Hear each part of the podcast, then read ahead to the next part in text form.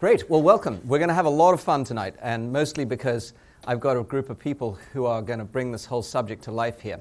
So, uh, just as Jody said, to put this in context, for those of you who have not been here, this is going to work as a standalone session, but it does follow what we talked about in the perfect pitch was how you fit all this together in kind of a business plan uh, and a pitch that you could take to VCs, for example. And it builds on the value proposition concepts, things like, for example, the gain pain ratio for those who are here for that. And if you weren't, all of this stuff is available on the website at mjskok.com under Startup Secrets, so you can find all that uh, prior material there. And we also, if you remember last time, talked a little bit about company formation and how obviously you go about building a team that can actually take the kinds of value propositions that you're building and products and services to market. And so today we'll be focusing on the piece that I think often gets dropped too far down the stack, which is business model. And it turns out I think this is as important as any subject uh, of the five in the series and is most often overlooked. So I'm excited about presenting it, and um, I'm excited to have some examples today that will bring it to life. But what I think doesn't count, so I want to make sure you uh, do the following, which is promise to engage if you don't understand a concept or if there's something you want feedback on, or if you're shy about doing it in a big room like this with a large audience, that's no problem. Then just do so either in person afterwards uh, or feel free to throw your comments and questions up on the website too. We'd be delighted to engage with you, whatever makes sense to you. Now, the one thing I will say is that the go to market strategy, which comes next, is sort of the other side of the coin of business model, because you sort of can't dis- define a business model without thinking about your go to market strategy. And it also goes hand in hand with the value proposition, too. So, um, for those of you who are trying to put this all together, I highly recommend the next session as an adjunct to this. I think it'll make a lot more sense to you in that, in that context. But with that said, let me make the introductions. Uh, so tonight we have um, three companies who are presenting uh, in the main part of the presentation. Uh, first of all, I'd like to introduce Don Dodge from Google. So Don is a longtime industry friend and somebody who actually really did an amazing thing, which was to uh, make a huge shift in his career from uh, being in the, in the developer world with Microsoft to literally uh, becoming the exact same role in Google. So he's seen both sides of a big business model transition, which is why I wanted him to be here tonight. And I think he'll give you some great examples of that. Uh, we also have a couple of startups uh, at different stages. So we have Acquia here, and I'd just like to introduce Mary and Dries. So Mary is our CFO, and uh, she'll be talking about some of the finer points of the business model. And Dries is actually the founder of Drupal, the open source project behind uh, the Acquia company. And so he'll talk a little bit about uh, what open source brings uh, to the business model and why it's such a great example of how you can be disruptive. So we're very excited to have uh, you both here. Thank you for coming. I like this. We have an audience that claps beforehand, so you know it's all downhill from here. very excited about that. Um, and then, as people have continued to tell me, it's important to have not-for-profit examples because I know that there are a number of you who are doing not-for-profit uh, kinds of ventures. We've actually got um, one who's going to present tonight uh, if you can get here, and that's Chuck Kane from One Laptop Per Child. He's actually teaching at MIT tonight. Um, but he's going to also join to talk a little bit about Demandware because uh, unfortunately our CFO, who was supposed to be here tonight, has been called for actually for great reason to uh, spend some, uh, an evening with the bankers. But um, I'll cover Demandware, and Chuck can help me out with that because he's on the board with me there. But his other role here will be to talk about One Laptop Per Child, which, for those of you who don't know, is a fantastic not-for-profit initiative to get IT spread to the third world. And then um, Alok has very kindly continued to do great work on the DFA example that we've shared in previous workshops. And so those of you who want to follow that, he's going to put some slides together which we'll put up on the website, which will give you a uh, follow-on example to how they're building their business model, again, in a not-for-profit way. So I think we'll have a pretty rich uh, tapestry of examples tonight, uh, and I'll include some from my own background to try to bring this to life. And as I've said to you uh, all along the way, this is about trying to give you some unfair competitive advantage uh, as a startup. Because when I look back 30 years ago, it's all the things that I wish somebody told me that we're trying to bring to the fore here. So if this doesn't feel practical enough, raise your hand and ask the questions because we want to make sure this is down to earth. This, this is all about making it practical for you. So let's jump in. Our agenda for tonight is four basic things. The first thing I want to do is find a disruptive business model for you. So I will not be happy if you walk out of here thinking, okay, my business model is just a Me Too business model. That is a lost opportunity for you as a startup. The second thing I want you to do is to walk out of here understanding what your core differentiation is. In other words, what is at the absolute core of your value proposition that you can use as differentiation. For those of you who weren't here in the value proposition session, that's okay. We'll talk about it at least in concept tonight and in terms of how you use that in the business model. And then I'm going to bring in two very simple ideas. One is how you'll multiply your value, and the other is how you'll leverage it. And I think mostly that can be done with innovation, but in some instances, by the way, that innovation is not technical. And so I'm going to bring some examples out that are purely business oriented because I'm often amazed at how many entrepreneurs are focused on purely the technology and trying to create that differentiation. And that's a lot of what the session's about, is making, you sh- uh, making it obvious to you why the business model can actually be disruptive. And then I've actually um, enhanced this since we last gave it here, because last year I heard a lot of people say to me, well, what's the impact that a, a great business model makes? And it actually makes impacts in lots of ways, but startups in the end uh, and founders often ask the very basic question, which is, yeah, but how do I build something really valuable? How do I have the next Google or the next Acquia or the next Demandware or whatever it might be? And so we're going to talk about that tonight. I've actually gone to Goldman Sachs and done some work with them to pull out some of the statistics that they have on a very broad basis. And I'm going to bring those into uh, focus tonight and put more of them up on the website for those of you who want to get into that too. And uh, when you get to the end of this, I hope that what you will have is at least a taster for what it takes to go and build a business model there's a lot of material out on the web about you know, how do you build business models. This is not trying to replace that. It's trying to get you to think about it as a startup and trying to get it into a framework that will get you thinking about it for how you could make an impact with your business model.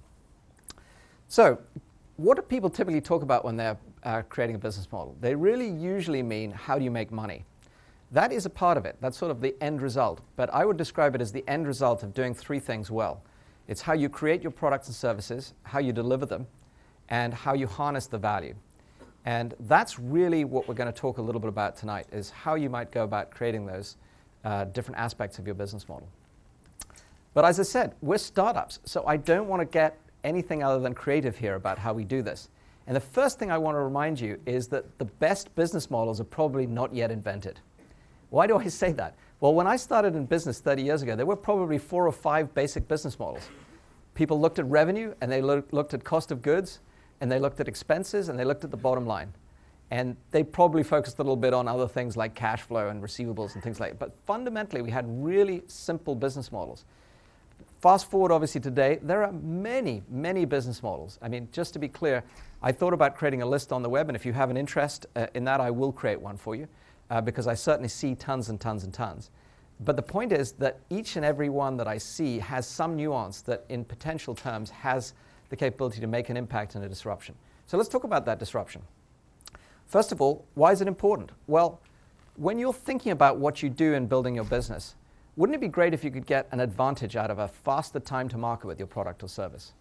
Obviously, one of the biggest challenges for startups is how do you get return on your cash quickly because you're always resource limited. So that's important. It also turns out that if you get a great business model that's very frictionless, it'll help your market adoption. It'll help people buy your products and services more simply. Um, and that's what we're going to talk about tonight. And ultimately, even if you're a not for profit organization, you've got to find a way to make this business model profitable or sustainable because otherwise you're going to be out of business. So it's very fundamental. It's not like this is an afterthought that you can think about as a, you know, maybe I'll, I'll think about my business model. And then founders always challenge me on, yeah, but why do I care as a founder? Why, you know, why do I have to think about this right from the get-go? And, and I'm going to try to bring it right down to the core of this. This is your spend. If you don't get your business model right, you'll spend on the wrong things. That has a huge impact on your cash efficiency. And we're all about obviously trying to help entrepreneurs spend as little as they need so that you can keep as much of your company, your ownership, uh, for yourself and ultimately end up with a highly valuable asset, a business that is sustainable. So this is really directly, tangibly worth you taking time on because it is your venture and when you get a business model that works, you'll end up keeping more of it and it'll be more valuable. So I hope that connects the dots for you. And by the end of tonight, I want to make sure that you can actually get a sense of how you should go about this. The other thing I want to put in context here is that you can't just think about this in isolation. Obviously, if you um, have a disruptive business model, that's great. But why not have a disruptive technology that feeds a direct, uh, disruptive business model, and then for the next session, that helps you attack a new market with an innovative go to market model? If you can do that, you'll have the perfect storm. And that's really what I'm trying to help each of you find is your own perfect storm for how you can be uniquely effective in bringing your product or service to market. So, in the business model context, I want you to do something right off the bat, and that is throw away any preconceptions you had about what it is that you're bringing to market as a product and think about what it is you're doing to build a business. And if you can start by changing the game and rewriting the rules and causing an innovator's dilemma, for those of you who haven't followed Clayton Christensen, it's just doing something that somebody else can't follow. But do it with your business model, then we're starting to play in the right way. And what I mean by this is as simple as this. If you come into a marketplace and you follow the same rules that somebody else has about how they package and price their product and who they distribute it through, obviously you are going to be beholden to matching their price or figuring out how to get some more time from that uh, channel, etc. And you'll always be playing by their rules. And startups usually aren't the first companies in a market. In some cases, they are, they're creating a market, and that's great. But if they're not, this becomes even more important. So I really encourage you to, to stop and think about how could you do this? How could you rewrite the rules? How could you create a completely different paradigm that other people have to follow? Because at that point, it becomes other people's challenge to adopt your rules, and you're in control of the game, which is just the, the kind of place you want to go. So, of course, I challenge myself to bring an example up at this point, and um, I'm also going to date myself by doing it. And I won't go into this in too much detail because I've covered it in previous classes, but I'll put this example up on the web. My example is working with Symantec about 20 years ago. Um, Symantec created a product called Symantec Antivirus for the Mac.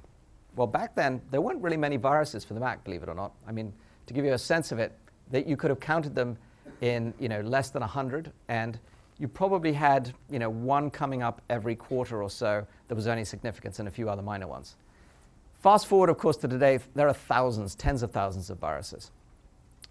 But what was interesting was when we moved on to the PC, we had a very typical discussion in the product marketing group. We said, okay, well, we've got a PC product, you know, we already are known for our antivirus solution on the Mac. Why don't we just launch it exactly the same way, roll it out through the same channels, etc. But thank God we stopped and said, well, wait a second, what are we learning about this marketplace? We're learning that actually uh, this is not a business that is really about the software of scanning for viruses. It's actually a business about defending the data and information on your PC or your Mac. And what really people are concerned about is having a subscription service that keeps that data uh, protected against new viruses. And so what happened was really interesting. We introduced the, the products in a completely different way. The PC product got introduced as a subscription service. In particular, we gave away the software. Why? Because obviously, without the software on everybody's machines, we had no basis to send the updated virus definitions to anybody. And what we realized was that that was the opportunity for people to actually get the value. In other words, whenever a new virus came out, to instantly be able to download it and know they were protected was the value.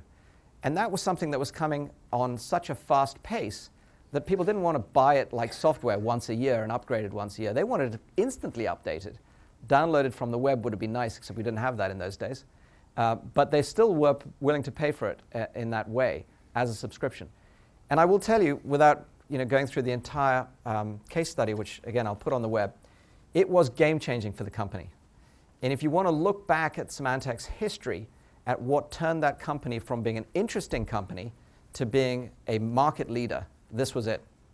And it wasn't the technology, it was the business model. And to this day, a big part of Symantec's success emanates from their having created the subscription service where they gave away the software and started charging for the virus uh, subscriptions.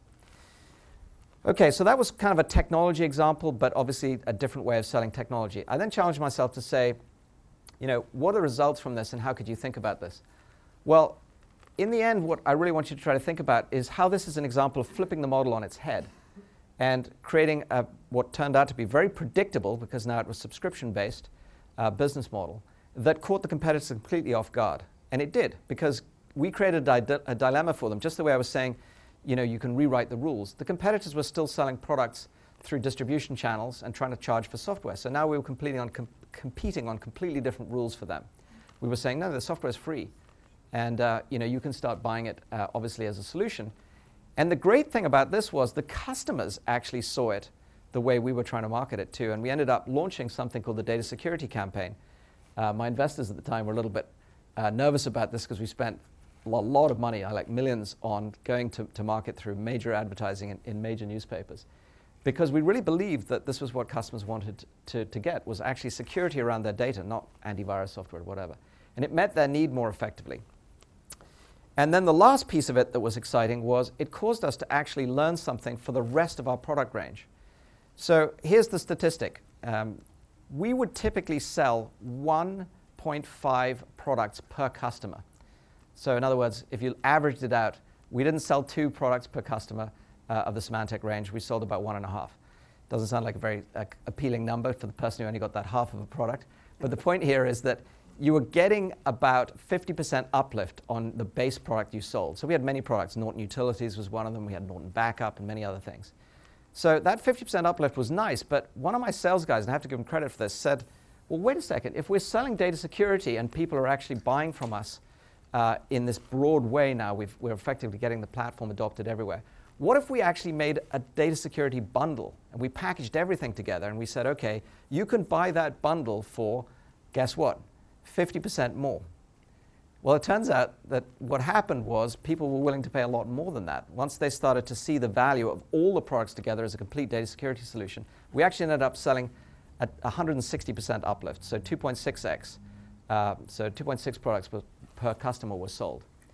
So we, we learned from this shift that actually customers were really interested in data security. And then we learned again and bundled products together and ended up getting another uplift from it. And it was game changing for the company. It literally caused our revenues to just spike dramatically and for us to put a couple of companies like PC Tools out of business, which you know, wasn't a minor deal at the time because they were pretty similar competitors to us. So it's exciting to see this. And I bring it to life because this is what I'm hoping you guys will find when you think about your business models. Any questions on that one before I move on? Yeah, go ahead. Interesting, but isn't it, once you have it, I don't see a barrier to it. Isn't it fairly easy for um, competitors X, Y, and Z to do the same thing? Well, it, it would be if they weren't reliant on all the models that they had in the past. So, for example, if you've been selling software at very high margin and you've had a two tier distribution channel, which is what used to exist then, so we sold it to distributors, they sold it to, to uh, retailers. Yeah, they were very stuck in that channel, right? Uh, and they had their salespeople on commission for it, and they had all their incentives and everything else based around it. So you had a lot of things that were effectively the legacy of that old model, which other people basically had to dismantle to follow us. It's expensive to do that, and, and you know, Don's going to talk about how Google played this, this card in a second, but it was extremely effective uh, at changing the game. And what's important in this last piece is yes, they could have come along and started to attack us on just the core products. But by then, we had already reached tremendous penetration by giving away our software. So we effectively already had the customer. We'd done the customer acquisition with the virus software that we'd given away for free. Now they were trusting us because they were seeing how well we were doing with that. And they were saying, okay, if we trust them with virus definitions, why wouldn't we trust them with backup and with utilities that do things like disk repair, et cetera? Does that make sense? So, not to say, by the way, it, it was you know, impenetrable defense, but it turned out to be the game changer in the industry and, and the tipping point for us. Okay, the next example is a pure business example. And I particularly picked this because this goes to the point of you don't have to have a technology disruption to be disruptive.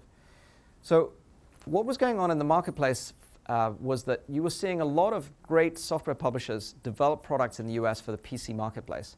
And they would come over to Europe, where I was at the time, and they would basically put it into this two tier distribution channel, and they'd expect that the company would be successful. Sounds great, except that the two fundamental problems. Number one is distributors don't sell products, they distribute them. Uh, so there's a lot of sales and marketing and, and uh, so forth that's needed behind that. The second thing is that the software business was relatively young at that stage. So believe it or not, Symantec, now a multi-billion dollar company, was only about a 20, 25 million dollar company at the time. You know, even in today's dollars, that's still a small company.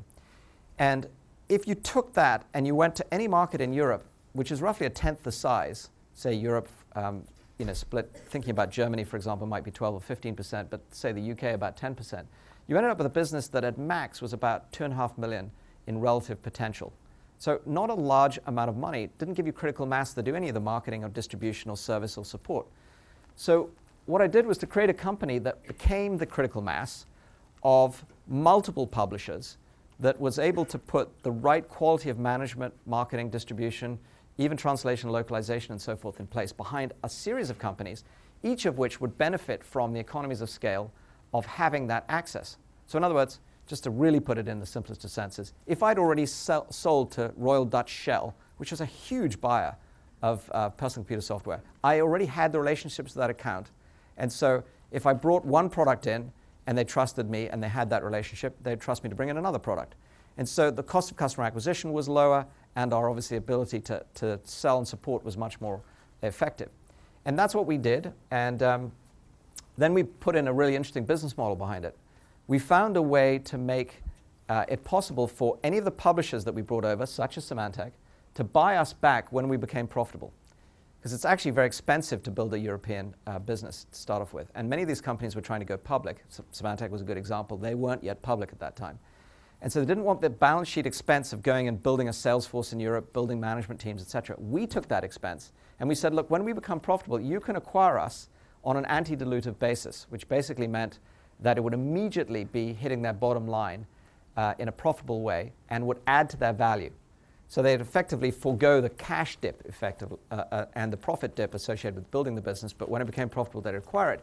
And then the way they acquired it was non-dilutive. So it would add to their value uh, on an earnings per share basis and therefore their overall value as a business right away. So it was like a win win. Everybody's uh, uh, gained from it. The publisher gained from it by gaining access to that marketplace in a very effective, um, accelerated way. The customer gained from it by having a local organization that did a much more comprehensive job of bringing the products to market in a translated and supported way. And ultimately, obviously, our investors uh, benefited too and um, even though the, the amount of paperwork that went behind that acquisition is sort of sitting as two huge Bibles on my uh, shelf these days as a reminder of it, that work and that planning of everything in the business model paid off to the extent that, uh, if I, I, categorize it for you, we had a 97x return as shareholders uh, for the, the first investors in, in uh, that European software publishing business.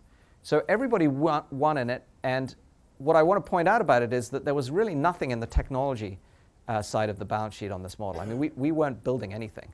We were actually just finding ways to get economies of scale uh, in, as I said, management, marketing, distribution, etc. We also did something clever in the time. I don't think you can do this anymore. Uh, we had brought a tax break into play through pooling of interests, which used to allow you to, to have a, an effective write-off. And we were effectively time-shifting expense from the publisher in the US uh, to our balance sheet and allowing them to, to buy it back when it was accretive to them.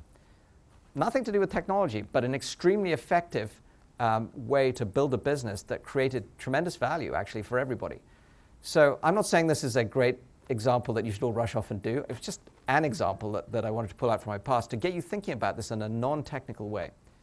So, what are some sample models that are up to date that are today that you might want to think about? And how can you start thinking expansively about your business model? There are so many, as I said, I, I could have literally created a long list, but I just wanted to bring up some current ones. I think there's a massive megatrend going on, which is to do with generational shift. People are willing to share things now.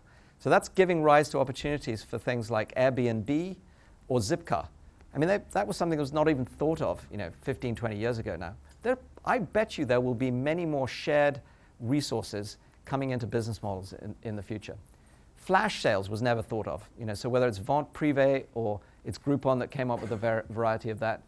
Uh, those of you who were at one of my workshops saw me bring in UTest, a company that's crowdsourcing testing. Just extremely effective way to do broad testing that just couldn't be carried out in any other way. Uh, and then uh, we're going to introduce tonight two others that have sort of combinations of disruptive business models, Acquia and Demandware. Um, and I hope you'll get a sense from them that there's lots of different ways to go and create these disruptive business models. So, of course, that leads to the question, which is well, how do you do that? Where do you start?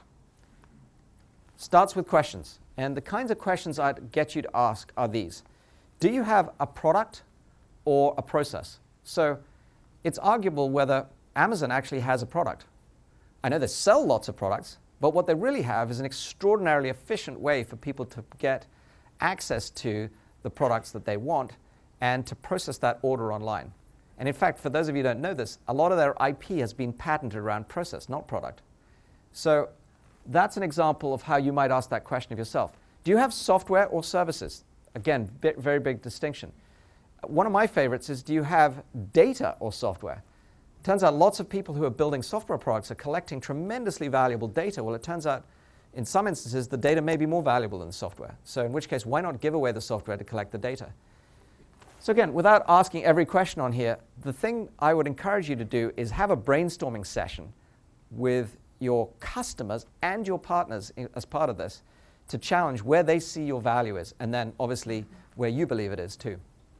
In the end, I want you to get one key thing out of this. I want you to be able to determine what is your core value. And those of you who know me, I've already talked about this. I like to use mnemonics because it makes it easy for you to think about things. Core to me is about finding that piece of exceptional value that you believe is distinct in your proposition. So, what is that capability that you have that is really core to you? And if it is, for example, developing a magical product, and that's really where you want your value, great. But actually, if you're willing to step back from it and say, well, what if I could get that product into tens of thousands, if not millions of people's hands by giving it away and collect a different kind of value from it, which is actually, for example, how they use it. And that utilization then becomes something that they can uh, uh, work on, sorry, that you can work on for monetizing in a different way. Could that be disruptive, especially if everybody else is just charging for software? And if it can, I just ask you to do, do, one thing focus on it. Forget everything else. Once you know what that core is, and once you know what it is that is distinct, it's incredibly important to build around that.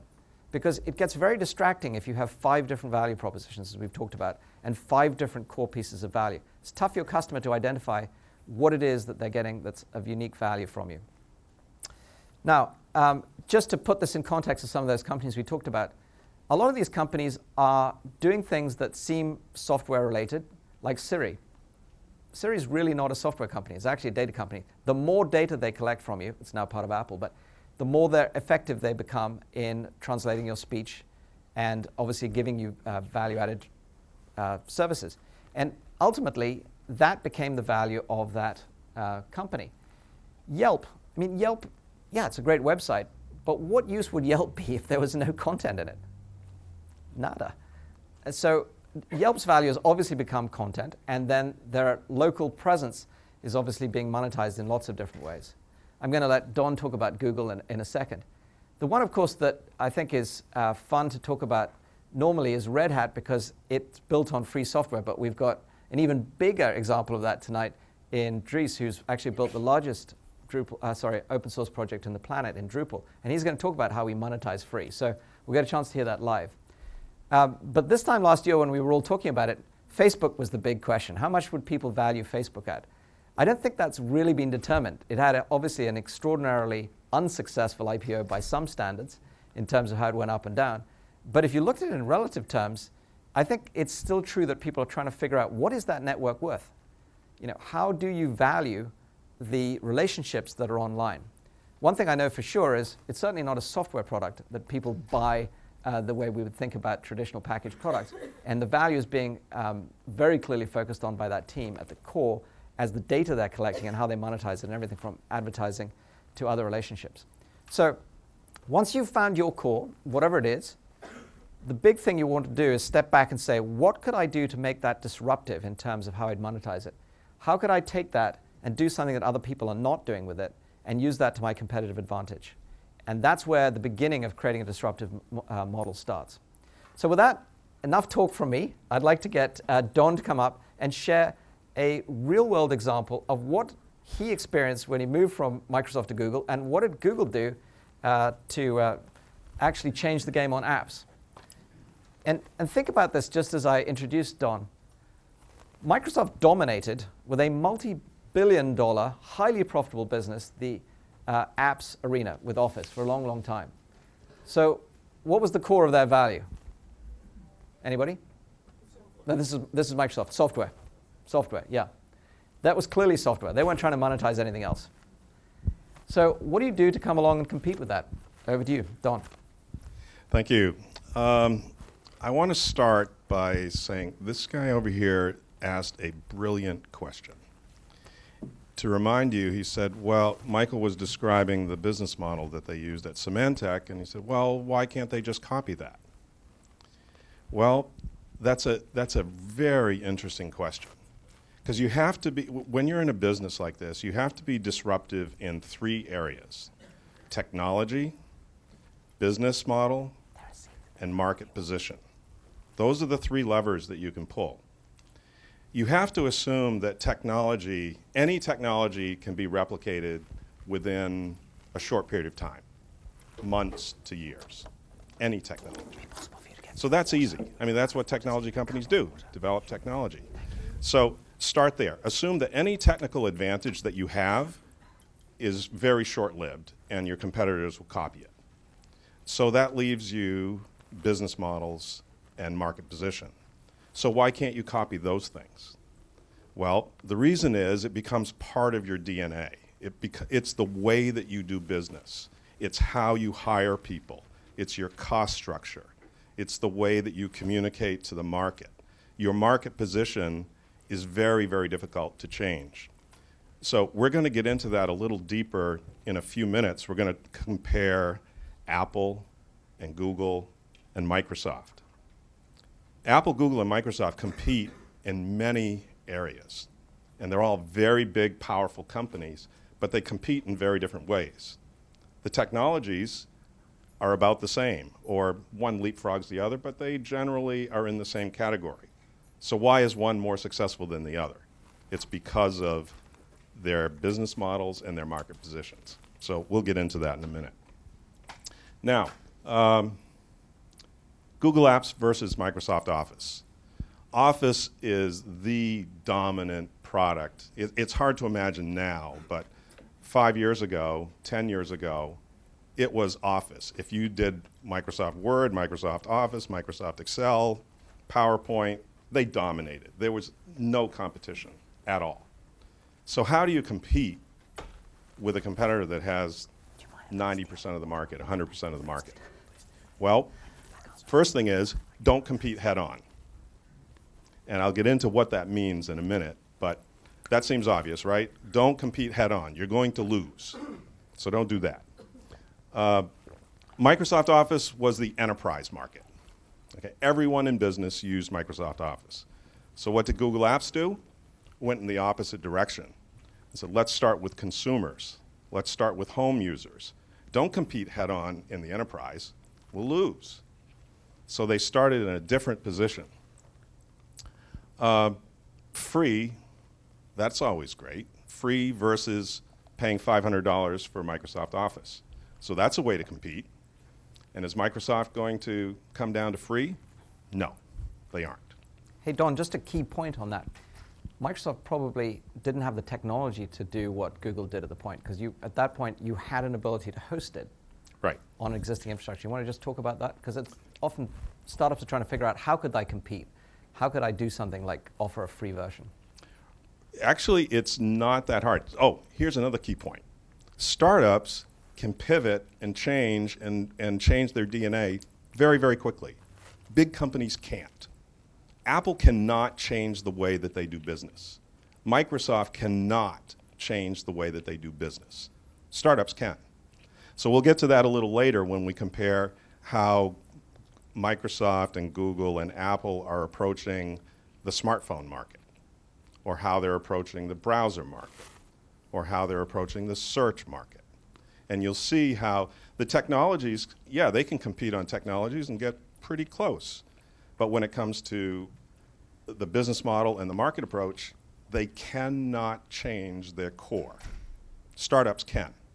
So any startup can sort of shift directions and change. Big companies can't. Um, free versus the $500 license. Okay, so that's a sort of a, a business model approach. And it's free as in freemium, right? It's free to use for a certain number of users or for a certain level, but then you pay premiums to get extra services and extra things. Uh, simple versus complicated. When I worked at Microsoft, uh, we analyzed Office, and the reality is that most users only use about 5 to 10% of the features in Office. But there are markets that care about every one of those features. So Office is gigantic and it has thousands of features that most of you have probably not used, but there are customers out there who pay a lot of money for one or two features that they care about. So being simple versus complicated, that was one of the advantages that Google Apps had. Uh, lastly, the 80% solution. So just make it easy. Do the 80% solution versus the, the big thing.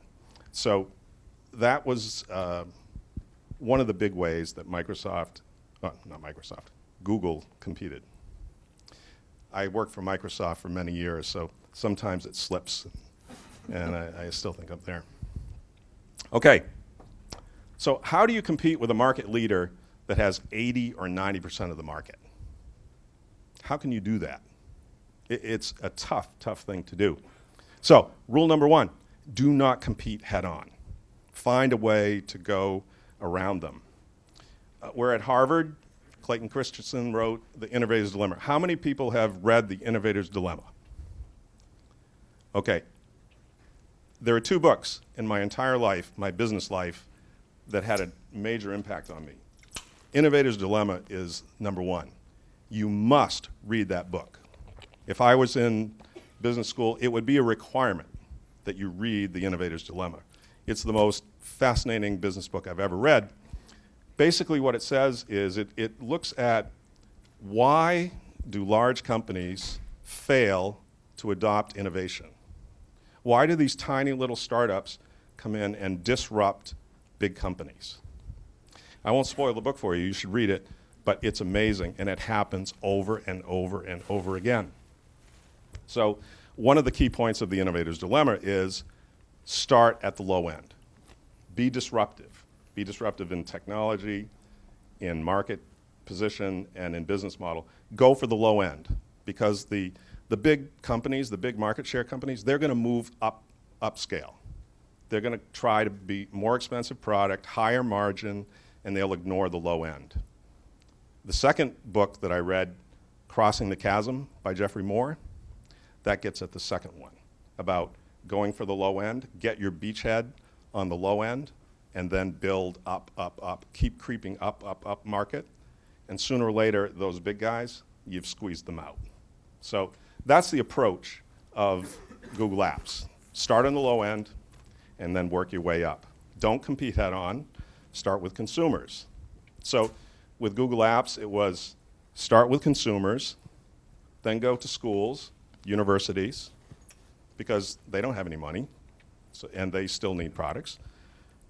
Then go to local governments, because local governments, they need spreadsheets and word processors, and they need all this stuff, but they can't afford to pay. Then go to small and medium businesses, and lastly, go to the enterprise. Because once you've proven yourself through all of those markets, you're constant, see what's happening? You're moving up market every time. And eventually you get to the enterprise, and by that time, the incumbent can't respond. They're stuck. They don't see it coming. I'll jump in on this one to, to, uh, to sort of start us off. So, just to summarize on that last point, I think the key thing that Don was doing there was giving you a sense of how even a big company like Google comes in and recognizes you can't just compete head on. And so they actually use their competitive advantage of having everything on the web to say, we'll give this away for free get the users actually working with us even from the lowest level. And then they've added more and more functionality and, of course, added more and more uh, value that could ultimately be charged for. And that's been hugely disruptive. So then a lot of people, when I was putting this case study together, said, yeah, but the current example that's more interesting is mobile. So we added this in. So even though we're a little bit over time, we'll, we'll jump in with this. What's interesting about this is that there's a lot more players than just Apple and Google in this ecosystem. There's actually the handset manufacturers, and there's also the carriers, uh, and so forth. But there's a massive battle going on between Apple and, and Google, obviously, for what is the you know, consumer usage of the ultimate device, whether it's a tablet or a smartphone, et cetera. So, Don, how can Google win this one? And I mean, I know this is playing out in real time, so um, yeah. maybe just flip us to the next slide and give us some of the things that, that some of the pointers. Probably around 60, 60% Android, and less than 30% iPhone. And it's going the other direction. So Android is growing, iPhone is declining, and Microsoft and Nokia and all those others are struggling for whatever's left. So who is winning? Well, I think it depends on how you define winning.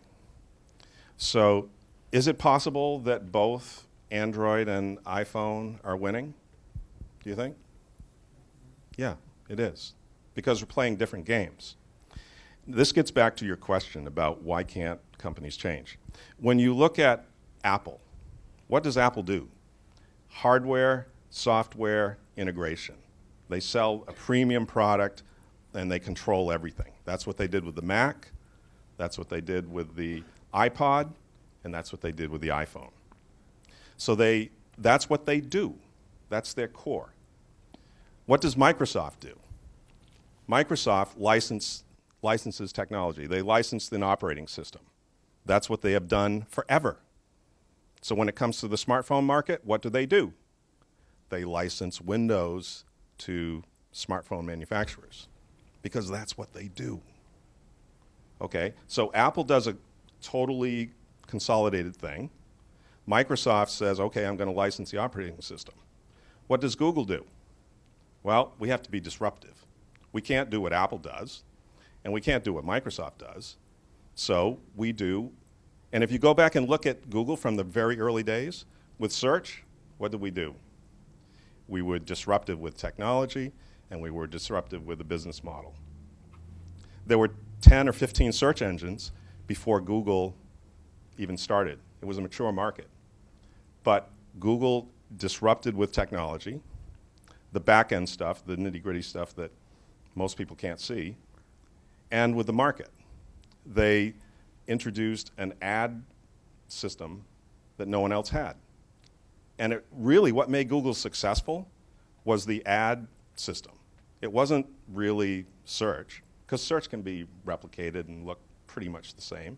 It was the business model and the approach to the market. So when it comes to the smartphone market, what did we do? We gave away the operating system for free because that's what we do. That's our DNA. We give things away. We give search away. We give Chrome away. We give Gmail away. We give Android away. But our core business model is advertising. So Apple's core business model is consolidated hardware and software, high margins, make money on hardware. Google's core DNA is give away the service and make it on advertising. That's what we do. So you see how it, it goes through what Microsoft does, what Google does, and what Apple does. Eh, the smartphone market, it's the same. If you look at the iPhone and the Android phone and the Windows phone, the new one, they're pretty much the same. But three completely different approaches to market, three completely different business models. And that's where we compete.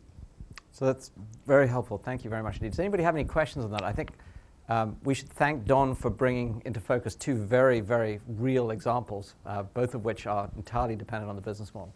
Any questions for Don? He'll be around this evening. Go ahead. So this idea that it's based on advertising, how does that change, like in the future, as it's going to be more like a race to the bottom because you can advertise in so many different places and it becomes so cheap to advertise online? Like, does that change for Google? Um, scale matters in advertising, and uh, Google has scale. That if you look at Microsoft versus Google in the area of search, Bing versus Google search, you could argue that the technology is pretty close, but the business models aren't. Uh, we have scale that Microsoft doesn't have and can't have, so it makes it work. When it comes to mobile, advertising on mobile is going to be different. When it came to search, uh, you're probably too young to remember this, but I used to work at Alta Vista, and we had these display ads and these blinking GIFs and all this crazy stuff. That's what advertising was until Google came along and changed it and made it profitable. You'll see the same thing happen in mobile. Mobile advertising is going to be completely different than the advertising that you see on the web. So it's not a declining market, it's not a race to the bottom. Uh, there's going to be innovation there that's unbelievable.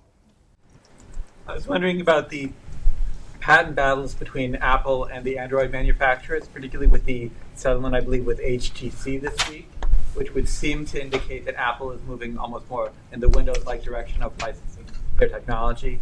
What impact do you think that's going to have in light of your discussion?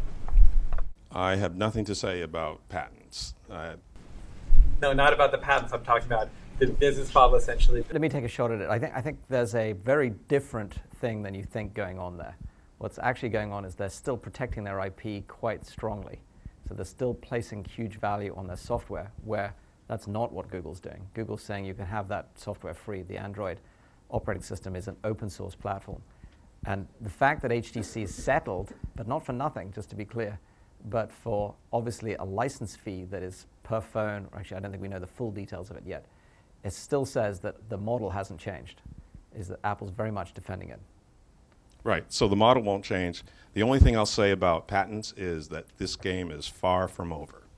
There's more to be done. Thank you, Don. So for those of you who want to get a hold of Don, uh, we'll make sure his slides are up, and he has some more depth behind that on the site too, but he's uh, dondodge at google.com.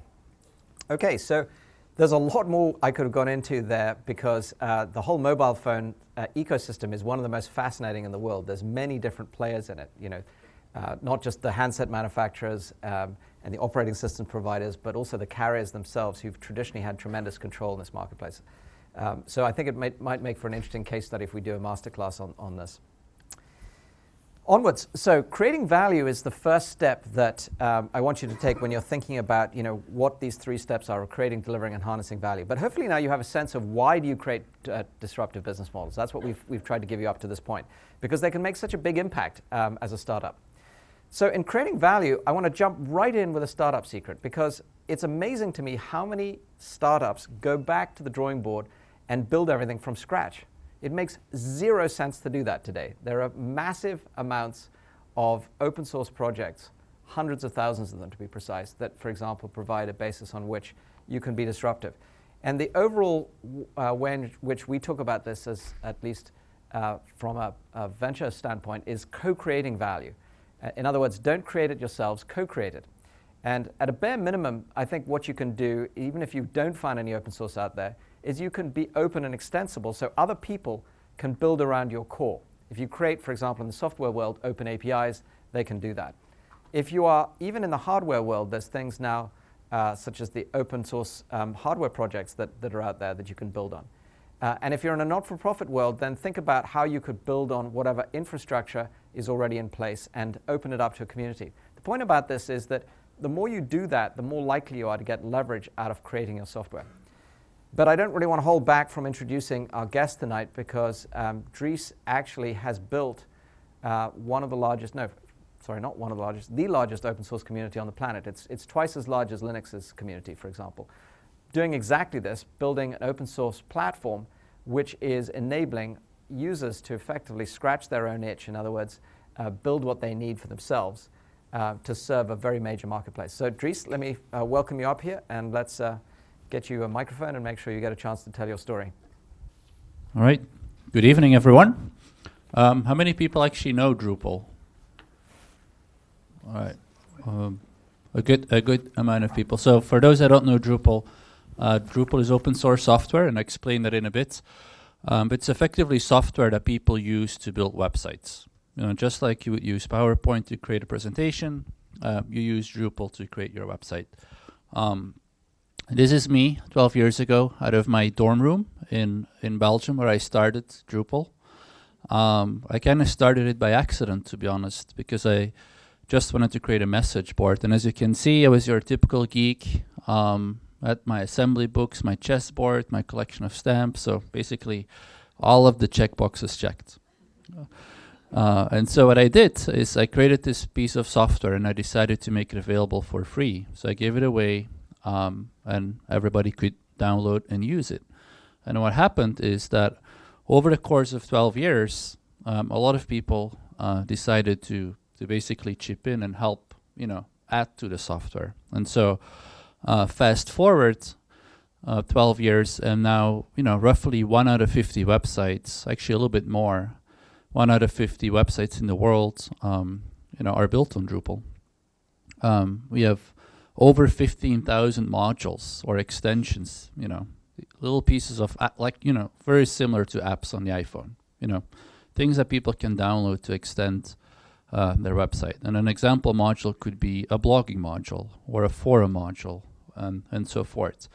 Um, also interesting is that our website, uh, Drupal.org, we get 1.5 million unique visitors a month, which uh, kind of blows me away because it's a pretty boring website about um, you know just a piece of technology. It's not like it's your local newspaper or you know some other um, you know popular destination on the web. Um, so a lot of websites are built on Drupal, from WhiteHouse.gov to Mitt Romney's website to pretty much every major artist in the world: Britney Spears, Michael Jackson, the Rolling Stones, um, Justin Bieber. Um, so a lot of different artists, a lot of different universities. Um, in fact, 71 of the world's top 100 universities um, use Drupal in a very significant way, including Harvard's main website, um, you know, that is built on Drupal. Um, so what's special about Drupal compared to our competitors is that Drupal is open source. And for those that um, don't know open source, open source effectively means that the user gets four freedoms. The first freedom is a freedom to actually run the program, and that means you can download it, you don't have to pay a license fee, it's free, and you can install it and use it, in our case, to build your website. But that doesn't, um, you know, differentiate open source from, say, um, freeware. So there's these three additional freedoms, and that's a freedom to study the program, meaning you can look at the source code, you can study how it's built, um, how it's architected. Um, and then on top of that, the third freedom, it actually allows you to make changes to the program. So if you find a bug, you can fix it. Or if you have an idea for an improvement to make it faster, to make it better, to add functionality, you can actually do that as well. And then the fourth freedom is actually a very important freedom, and that's a freedom to change, uh, to you know, redistribute the program, so you can actually share the changes that you've made. Uh, you know, with other people. And so Drupal has grown so fast, um, you know, because it's cheaper, it's less expensive. But that's not the only thing. It's it's also winning because it's actually better. And so, uh, open source people often think, you know, it's great um, because it's free. But really, what happens is those additional three freedoms, you know, freedom two to four, um, it actually encourages collaboration. Um, you know, it encourages people to share. As a result, open source is not just a software license; it's actually a development model. Um, and so, to give you an example, uh, Drupal 7, which is our current main version of Drupal, I've actually accepted patches from over a thousand different people. So more than a, a thousand different people, you know, actively contributed to making that version of Drupal. And that's just the base version of Drupal that I'm talking about. There's, as I mentioned, over 15,000 you know, modules or extensions, and each of those extensions have been developed by one or more people as well. So in total, we have, you know, tens of thousands of people that all together built uh, the software. And that's highly disruptive because um, even our biggest competitors, proprietary competitors, they may have engineering teams of 50 to 100 people, but certainly they don't have you know tens of thousands of people building the software. So um, again, open source uh, leads to collaboration, and in our case, collaboration leads to community. Um, and here's a photo um, of one of our events. Uh, we have these events all around the world. Thousands of people attend them. Actually, last weekend, I was in California. Um, there was an event called Bad Camp, which is the Bay Area Drupal Camp uh, was over 1,500 people. Um, we have bigger events even where you know we have 4,000 people show up. Um, so and these events are happening all around the world. So every weekend there will be these events in major cities around the world, uh, where hundreds to thousands of people show up to work together and help make Drupal better. So again, um, open source. Uh, it's not just a license. It actually leads to collaboration, leads to this huge, huge community with thousands and thousands of people. And it's actually that community that translates into a lot of innovation. And as a result, open source actually wins, or at least mature open source projects, they win not just because it's cheaper or less expensive, but it's actually better. And it's better because the fact so many people, um, you know, contribute to it. And so, uh, in terms of business models, um, you know, Drupal and open source in general, um, they're a huge, you know, catalyst for uh, creative destruction. I don't know how many people know uh, Schumpeter, but I was an economist that had this, you know, concept concept of creative destruction, which basically he said that, um, you know, to create more value and to, you know, to to change change the game, you actually have to destroy something. And so, in in many ways, what's happening here is we are kind of changing the way um, we develop software through open source. We're changing the way people build websites. I didn't really talk about that. Um, but the way we do things in Drupal is fundamentally different from um, the way our competitors work. Um, but in doing so, we're also changing our industry. The way we sell Drupal, the way we market Drupal, all of these things are being, um, you know, disrupted.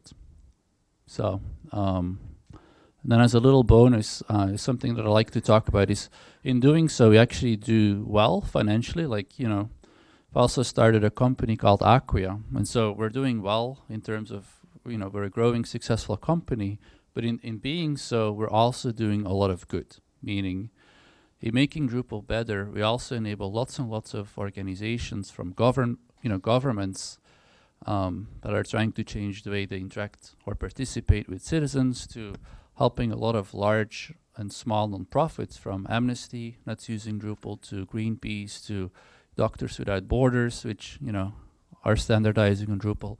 We're actually enabling all of these organizations to better fulfill their mission. So not only are we changing our industry, we're also enabling a lot of um, other organizations to do well. So um, that's a little bit of background on Drupal, and uh, I'll come back to talk about some other things. Thank you, Dries. I think what that does, hopefully, is to give you a sense of something that has had a huge impact because of what Dries started with, which was a very, very small, in this case, literally technical core for building what was this bulletin board, but making it extensible. And so, really, what I would hope you get take away from that, apart from the many wonderful things that Dries just shared with you, is that having that vision right from the get go about how you might do something that could enable people to create around it, co create as we talked about it, can lead to some very, very big game changing outcomes. Uh, and there are many examples of this going on in many different regards around the world that I think are a basis, even for not for profit, uh, to think about that as an opportunity. So let's move on to the second part of this delivering and capturing value. This is all about how do you actually take your product or service to market and how do you do that in a disruptive way? And again, I'm going to jump right in with a startup secret. There are two things I like to try to get people to think about here multipliers and levers. And each of them plays a role. The multiplier is really about how do you get more out of your life cycle value of your customer. In other words, how do you get more revenue out of them? How do you increase the reach to get to them? And how do you increase the coverage of how they use your products and services? And so levers are um, uh, the exact opposite of that. They are how do you reduce the time to deliver your product or service, how do you reduce the costs in, in doing so, and how do you reduce the resources in it.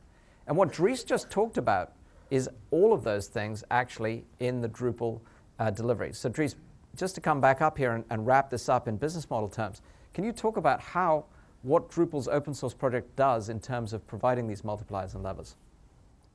Sure. So as, as you mentioned, our core is a you know very small piece of technology which is architected to be very very extensible and flexible. And so, as a result, one of the multipliers is you know this this community that I talked about that is adding functionality every day, and they're adding that functionality, not Acquia as a company. And so it's kind of magically happening. It's like, you know, from Acquia's point of view or from any other Drupal company's point of view, it's like we have this massive engineering force out there. You know, people adding those um, those features and functionality, and you know, with that is also another multiplier, which is a community reach. The fact that um, so many people are using Drupal in so many different use cases, uh, and it's a completely new way of doing you know product management even. Um, and then um, to talk about the levers. Um, so one thing which, as I mentioned already, one thing which we have to do a lot less of as a companies. We need to spend less, um, you know, time and effort, you know, actually building Drupal itself, and so we can focus our time and effort on building, you know, other things. Um, and same thing with marketing. It's it's amazing to see how passionate some of these people are in the community. They have you know like Drupal tattoos, T-shirts. It's like uh, the amount of marketing that they do for us uh, is is pretty um, pretty overwhelming. Actually, if you wanna check out what they do, just Google you know Drupal on Flickr or some other photo sharing site, and you'll be amazed about some of the passion that these people have and how that translates in a in a, a marketing advantage the multipliers here are really fun because they actually are examples of things that I think you can find in almost any project. What you'll find is that if you can get co-creation going on, for example, then other people adding value to um, your product will of course cause them to be passionate about it. They'll often evangelize it for themselves because it's, it's something they've created. And that's exactly what happens at Drupal. You, you get many people who created in what we call distributions that have done things like create entire, almost products um, that are doing things like, for example, providing uh, educational sites right out of the box so people can get value right away. And on the other side of things, of course, by us not doing all the development, it's taking the cost out of um, you know, the R&D side of things. And that's what I mean by levers that take cost out. But also, when people are using the software for free, at a certain point in time, they become a customer, a potential customer for the services that um, might be needed on top of that. And that's making customer acquisition effectively free uh, until somebody actually says, oh, I need something on top of it. And we're going to talk a little bit about that. Mary's going to introduce the commercial entity behind Drupal, which is Acquia, and talk about how we do that. So let me just put some examples up so you can think about these. The kinds of things I'd, I'd have you think about around your business model are in sales and marketing, how could you do things like tiered pricing, come up with freemium the way we've talked about with Google and, and, um, and uh, Drupal here? How can you create channel partners which will leverage your ability to get to market? And then in uh, your product, I'm going to introduce a few concepts to you tonight, uh, slippery products and Russian doll packaging, which will actually give you a sense of that. These are a couple of startup secrets. And also how you might leverage other people's technology stacks, so building on top of what's already there. The point here is that as a venture capitalist, I'll tell you, we're always looking for the multiplier in your business model because if all you did was charge for hours in the day, then there would be a limited amount of value that you could ever deliver on a per person basis. And that's why we don't like consulting businesses, because obviously you can only have so many bodies and so many hours in the day to get so much value delivered. But the more you can create multipliers with either your products or your channels to market or the ways in which you actually deliver that value, obviously the more interesting it gets and the more you obviously create a basis for getting higher value out of your core. And then uh, on the other side of things, we look at the levers and we say, how can you take the cost out of the sales and marketing, whether it's by using things like the web or inside sales or inbound marketing or getting viral marketing? And by the way, when people say viral marketing, there's lots of ways to talk about viral marketing, the most obvious of which has been around forever, which is referral marketing. When you buy a product or service that you love, and you love it enough to talk to the next person you know you care about and you tell them about it, that's viral marketing at its most core. And it's still one of the most effective ways for startups to actually spread the word and people underutilize it. So I would encourage you always to test your most basic propositions with people who should care about it and see if it passes the test that they would recommend it to the next person. Because if it doesn't, you probably have learned something. You probably haven't got a lever working for you, and you probably got a challenge in either your product or your business model or something. But these levers uh, can be as, uh, a little more fundamental in your business model. They can be things like how do you take cost out through offshoring or outsourcing or crowdsourcing, as we talked about code creation we just talked about, or again through technology stacks. Now I've got technology stacks up here twice, and if we have time I'll explain why, but it's actually, for most technology companies, true to say that your greatest leverage will come from figuring out whose ecosystem you fit into and how to leverage it. Um, leverage in terms of playing with them and go to market, as well as in terms of taking cost out by not building everything yourself. So have a think about that. And in the end, the best business models I've found work on both multipliers and levers at the same time. In other words, they enable you to get both uh, an advantage in going to market, for example, and a cost reduction in building your product uh, from a single strategy.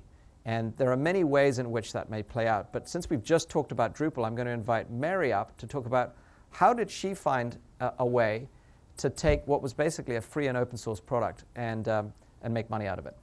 And I shouldn't say it was just you, but you're now responsible for it.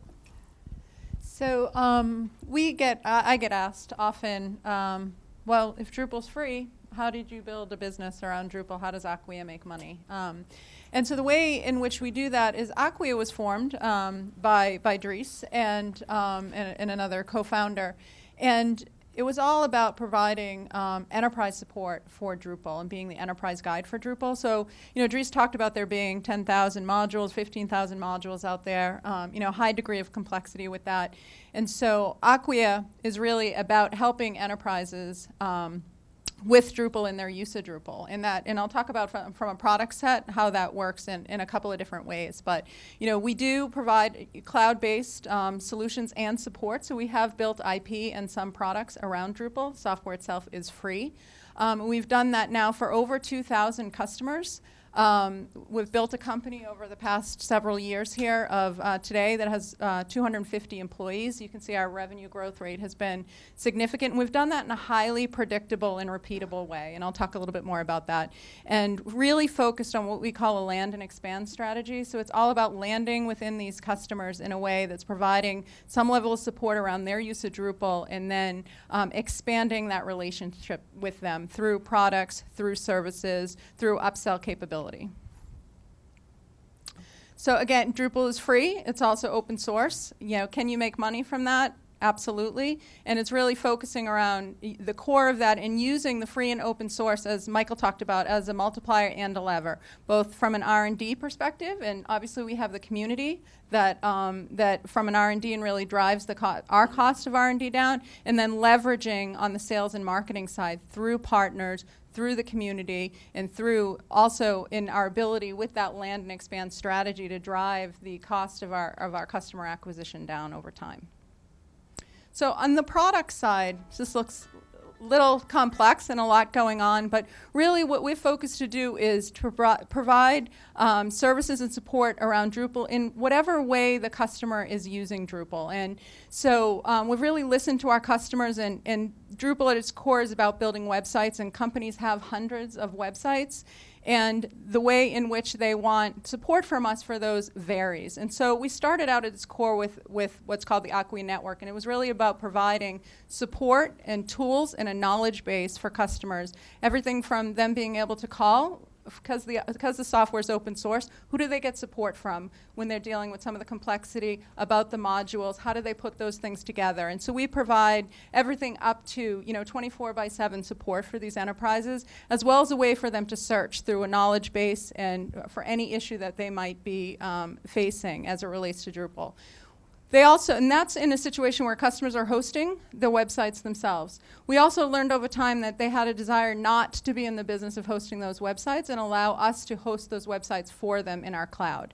And so that, that's in a managed deployment way where they can still manage the code, but we're actually hosting the sites for them in a variety. We've built out a layer of um, of IP that really optimizes their use of Drupal in our cloud. And then um, at the top here, Drupal Gardens, um, this enterprise site factory concept is really about Drupal as a service and software as a, in a software as a service way. So in many cases, customers have hundreds of websites. You know, Dries talked about all the music artists, where they want to um, spin up those websites in a very templated way, and they can do that in software as a service. They don't care so much about about managing the code. They're happy for us to manage the code for them, but we are providing Drupal to them um, in, in, a way that is um, very economical for them and very quick for them to be able to spin those websites up. We wrap around that um, a variety of professional services and training. Um, so we don't actually build the websites. We have a huge uh, partner community that is also, uh, you know, a, a both a multiplier and a lever for us in a lot of cases. Um, but we provide very high-end services around Drupal, whether it be performance-type audits, site audits, migration audits, those types of things. And so oftentimes that's how we get into a, a customer is our relationship begins at that stage where we're doing some sort of um, professional services for them they see the value in that, and then they sign up for a subscription at um, you know at any of these levels, whether it just be the Acquia network or on our cloud. And so that when I talk about sort of a repeatable business model, it's that subscription services that we're selling on an annual basis that um, becomes the foundation for that um, repeatability. Um, from in terms of the multipliers and, and levers, you can see um, we have created multipliers by value um, by upselling all of our products and services. And in some cases, we start with a free version of the software or a um, trial version of the software, going after you know, developers in some cases, winning the hearts and minds of those developers that can really be the influencers in the organization for continued upsell capabilities. And then, um, you know, on, on from a lever standpoint, really, you know, continuing that land and expand strategy and expanding the usage through our network of partners. They're building the websites. They often bring Acquia in um, and selling our services alongside theirs from a from a either a professional service standpoint or on the subscription. Great, thank you, Mary. So one of the things that's uh, interesting about this is obviously every business had a different way of thinking about uh, what their core value is, and, and in this case, obviously we've talked about software, but a lot of you here are thinking about things in a, in a broader sense. And so I'm going to try to give you a couple of ideas about how you can design your business model for success. And designing for success is something that I don't want you to start again after you do your product build. I want you to think about it right from the get go. Uh, so, what I've learned from watching startups is obviously people think about UX, they think about user experience because that's the first thing that, that um, customers obviously feedback them. And I'm going to ask the obvious question, which is, you know, what's been your user experience? And let's take the smartphone uh, example. How many of you have downloaded more than five or 10 apps? Big numbers, you know, so you know, well, that's 30, 40, 50 people in the audience here who've done that. So how many of you have used more than one or two of them for a long period of time? Okay, that's, that's still a good number, but I'll ask it another way then. How many of you have rejected at least five apps and stopped using them? Same number of hands going up. So the point is, it very quickly comes back to you, you know, whether those are worth keeping or not. And so that user experience quickly is the determination of whether you're succeeding or not. So your product design obviously is critical to whether you start to get customer acceptance and therefore the beginnings of a good long life cycle or not. But what also comes past uh, that point is things like supportability and how do you do things like your maintenance, your updates, your upgrades, and upsells. And it actually needs designing right from the get go. And it leads to two particular startup secrets I want to share with you.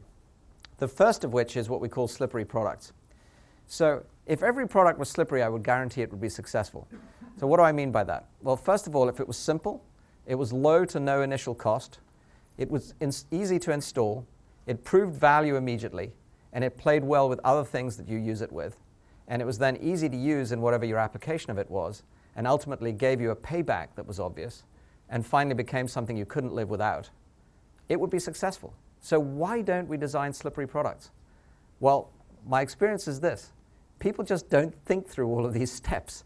And it turns out it's a fundamental part of your business model.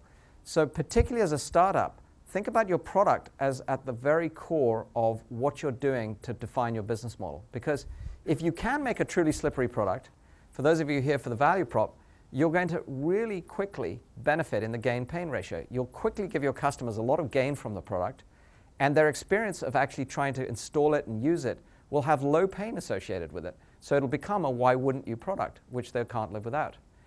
And if you think about the, carrying on with the phone example, the apps that you can't live without have probably all these slippery characteristics. It probably immediately when you downloaded it gave you great value and you found it so easy that you didn't bother even thinking about what it cost you, even if it did cost you something. You kept using it, and the next thing you know, you're clicking the update button every month and you're getting more value. And then next thing you know, you probably find that you're buying in-store purchases if, if you're getting value out of the thing. So this is a critical piece of your business model, even though it's actually about your product. And why I spent some time on it here is because it feeds into, as you'll see later on, um, how the lifetime value of your product is uh, monetized, and indeed, obviously, uh, how effectively you're acquiring customers. If, if they're getting great experience, they probably will be referring it, you'll get viral uh, adoption, and so forth. So again, just to bring this into focus with our case study for this evening, I'd like to invite Dries up just to give us a sense of what, what makes Drupal slippery. All right. So, um, you know, Drupal is simple um, because um, the way you use Drupal is you can basically build an entire website, a very, very rich and powerful and complex website just from within the browser without having to do any programming, which is, um, you know, often game changing compared to almost all of our competitors. Um, obviously, it's free, uh, so that you know checks off the L in Slippery. Uh, it installs very easily, and that's something um, that we've actually uh, focused on a lot by providing easy-to-use installers as well as a software as a service version, where you can just go to say DrupalGardens.com, which is our you know software as a service offering, and you can just sign up, and you'll have a website up and running within minutes versus you know often with proprietary vendors you have to um, you know talk to a salesperson. They'll schedule a demo. Once you've gone through the demo, you need to buy it. Once you buy it, you can actually start using it to build your website. So that usually takes weeks or months. Um, pros value quickly. Um, you know, once you install it, you can immediately immediately start using it. We also have a concept called distributions, and a distribution is essentially um, a, a, productized version of Drupal that does one thing. For example, there's a distribution um, called Open um, Open Publish, and it's kind of like a newspaper website out of the box. You install it, and you have a newspaper website ready to go. And so we have distributions along many different um, dimensions. Uh, well with others is an easy one for open source because of the architecture. Um, it's very flexible, basically integrates with many different systems. Um, and if it doesn't, people can basically build an integration module themselves. So um, we're integrated with everything from Amazon to Salesforce.com to Pinterest, just to give you an example of the breadth of that. Right. And, and you could never imagine doing that if it was just your own R&D team trying to do those hundreds of integrations. We'd have an, a huge team, but the open source community does it continuously. Right, and we do it really fast. Yep. Like usually, say if a service like Pinterest launches, within weeks there will be an integration module versus, again, our proprietary competitors, it usually takes, you know, many months before they first Pinterest needs to become a thing, then it needs to be recognized by a product manager, then it needs to be put on the roadmap. But that's not always possible because they sold the roadmap, you know, to customers, and so it usually can take uh, many, many months or years even before they build these kinds of integrations that um, in the Drupal world usually come within within weeks.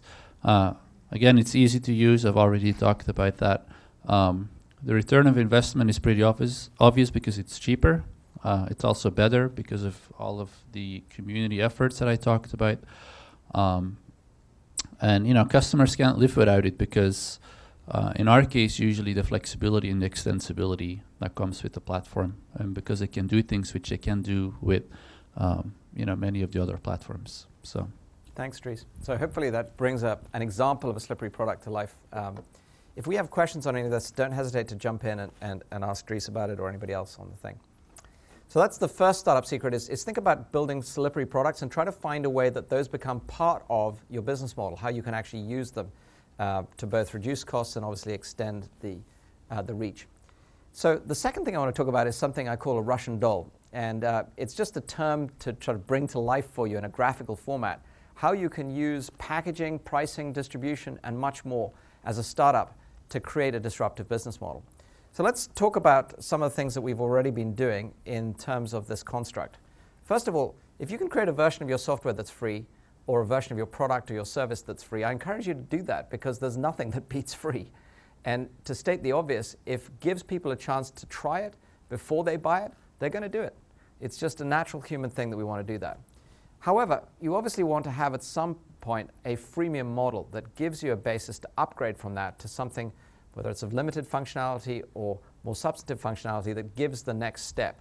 Because being able to charge ultimately, as we've all learned from the first collapse of the web, is somewhere along the line going to be important, even if you're a not for profit, because you've got to have that sustainability as your backbone. Now, if you're going to think about ways in which you do interesting distribution, one of the first things that often comes up for startups is standing on the shoulders of giants and doing things like OEM deals. So I think OEM deals are great, so long as you don't give away your core IP, because then you very quickly get effectively commoditized and you lose control of that value. But you can do it if you use a Russian doll. You can come up with some kind of an edition, a personal edition that, that is OEM'd out by a big partner that gets out into the marketplace. If, once again, what you've got is some premium to that that you can sell upwards from as the next step. And so again, thinking about this as a startup, if you're packaging your product in this way, in this Russian doll way, you can create different channels and different versions and different value points that will enable you to get leverage in how you go to market. Now, what's interesting about this is when you get into sales, you've obviously got a much higher cost. You've obviously got you know, human cost associated with whatever it might be, you know, six-legged sales calls if you're dealing with a sales rep, an SE, and um, you know, support person. So you're going to have to have a higher price still. And that's why people, again, try to come up with packaging that usually gets up to whatever it might be, corporate or, or uh, enterprise level. And so, again, if that's a packaging or pricing you can do that enables you to get a different distribution channel, like a sales channel, a costliest channel, then figure out how to do that. And then going one step further, as you get adoption, you will find there'll be tremendous pressure on you to come up with lower pricing. People will just expect it. They'll say, okay, I'm going to buy 10,000 units now. How much of a discount are you going to give me? Well, you're going to face that question, so why not design for it and say, I'll give you X percent discount, but now I've got an enterprise edition which has a whole bunch of other things, by the way, like management consoles, for example, for controlling it. In the case of Drupal, it turns out that when Warner had over 100 music sites, the, one of the most important things for them was to manage all of those sites like it was one site. So they could do things to be reaching out to their artists in a very time efficient way. So that became another option for us to sell on top. That meant we didn't just keep losing value. Now, I'll tell you, it's amazing to me how many times startups don't think this through early enough to be able to modularize their product and package it correctly to take advantage of all these things. But it is critical to getting the multipliers and levers that I was talking about if you're going to be successful at scaling in the longer term. So I really encourage you to think about something and to, uh, like a Russian doll model and to give you sort of a, a, a one-line tweet, if you like, around it that you can remember. What I really think about is addiction before adoption. Try to get people addicted to your solution uh, long before you try to get them to adopt it. Uh, because guess what? If people are addicted, they'll adopt all the rest of it. And if you think about great products that you probably love, that you're just using without thinking about it, you probably got addicted to them very early on before somebody said, well, I'm going to sell you this, that, the other, and everything else that goes with it. And you know, it, at the basic level, it's razor and blade strategy. Uh, at the more fundamental level today, in the way we do things, it's everything from inbound marketing to obviously uh, upselling to, to get extreme value out of it. Now, uh, I won't get Mary back up here for this one because she's really sort of talked it through, but you know, we were going to, to talk about this in, in uh, Drupal sense, and it, it, turned out Mary had already done all the work in our last board meeting, so I'll just share it with you. She, as she explained, Acquia did exactly this. They created effectively a free version, their developer edition, um, that people could immediately start to get value out of. They also created a free tier of the Acquia support network to get value out of and enable people to just get on and try this. And the results of doing that would never have played out well if we hadn't got this Russian doll packaging strategy and pricing strategy with all the different product versions on it. But it's played out amazingly well because if you look at the results, we've basically seen our lifetime values escalate hugely. I mean, uh, was it doubled last year? Yeah. Yeah. So doubling in, in, in the lifetime value of the customer over the course of one year. And as you can see from the, the numbers without getting into detail, They've just escalated hugely since, uh, since day one. So instead of something getting marginalized or commoditized, it's increased in value because we from day one were thinking about this. And it's really the opportunity that each of you has when you think about how to build your business model is what will be the way in which you will increment value year after year to get this kind of uh, same result that, that the Acquia team has got. So let's put it all together. I said we wanted to be able to create, deliver, and harness value. Well, most startups have a very basic model on which they test this. They say, has the lifetime value of the customer got at least 3x the cost of acquiring that customer? And that's a, that's a reasonable model, but you'll notice that I've been using slightly different acronyms here, and there's a reason for it. It turns out what makes for a great business model is more than that. It's more than just those two statistics, and it's why I'm not a favor of what I would describe as prescriptive learning. Uh, because I've seen people come in and give me this stat and say, no, I've got it at exactly 3.4. You know, we're going to be a hugely successful business. Maybe. Uh, it turns out there are a lot more things to this. And so what you really want to do is step back and say, how do you do what Mary was talking about, which is create something that's very repeatable, that's very scalable, with leverage in it, so it ultimately becomes profitable and therefore sustainable. And even if you're a not-for-profit, this is important. And then for real sort of extra bonus points, how does it become very predictable and valuable?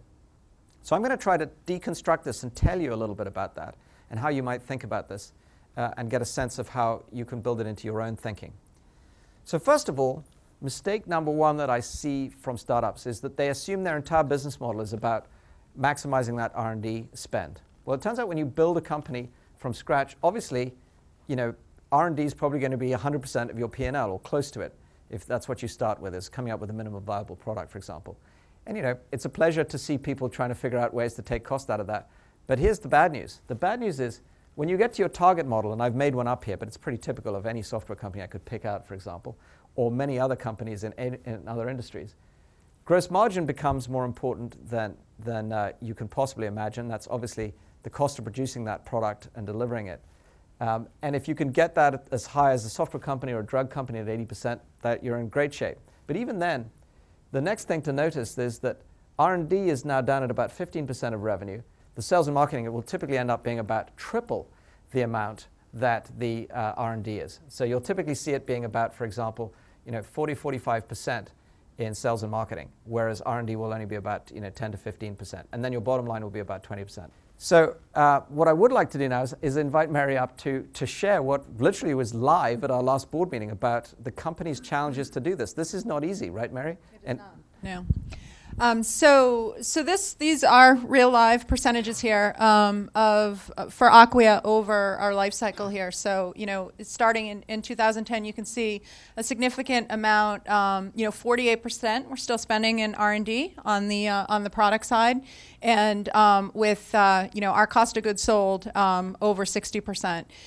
Um, we have had a lot of success sort of declining that over the past couple of years in all areas. I mean, if you look at, at 2013, we're still, all of our expenses are adding up over 100% it's not good enough. We need to be a profitable company, obviously, so all of those expenses need to be under 100%. But this is a model that I use with our executive team in talking about as we set our uh, our um, operating model every year and looking out as a long-term model, as Michael just talked about, looking and saying, okay, if we have you know gross margins at 75% and uh, you know profit at 15 or 20%, and our model's a little bit different than the proprietary software company that would have you know 80% margins, um, and the fact that we're doing a lot on the cloud, um, our margins are going to be a little bit lower, but it's really guiding the company towards that long-term model so that, you know, as Michael mentioned, R&D is going to come down significantly from, you know, when you start up and you're spending, you know, a significant amount of money in R&D in a long-term model, you're spending in the 15, 18% range. Your sales and marketing takes over um, in, in, spending, you know, 35 to 40% on the sales and marketing side, um, and then G&A at a much lower rate at about 10%, so that you're you're operating at a profit and your operating margin is somewhere around, you know, 15 to 20% for a long-term, profitable, sustainable company. Thanks, Mary. So the point here being, if you're designing your products and services thinking about how do you take them to market cheaper, then you'll be hitting the number one cost item in your long-term model, which is this big green chunk here. And whereas it was R&D way back there, um, you know, that was the, the 48% of the model, right now that's down to 15%. And this is the big nut to crack, is how do we get things to market cheaper and make them more supportable and serviceable? So this is why the business model is so important to think of.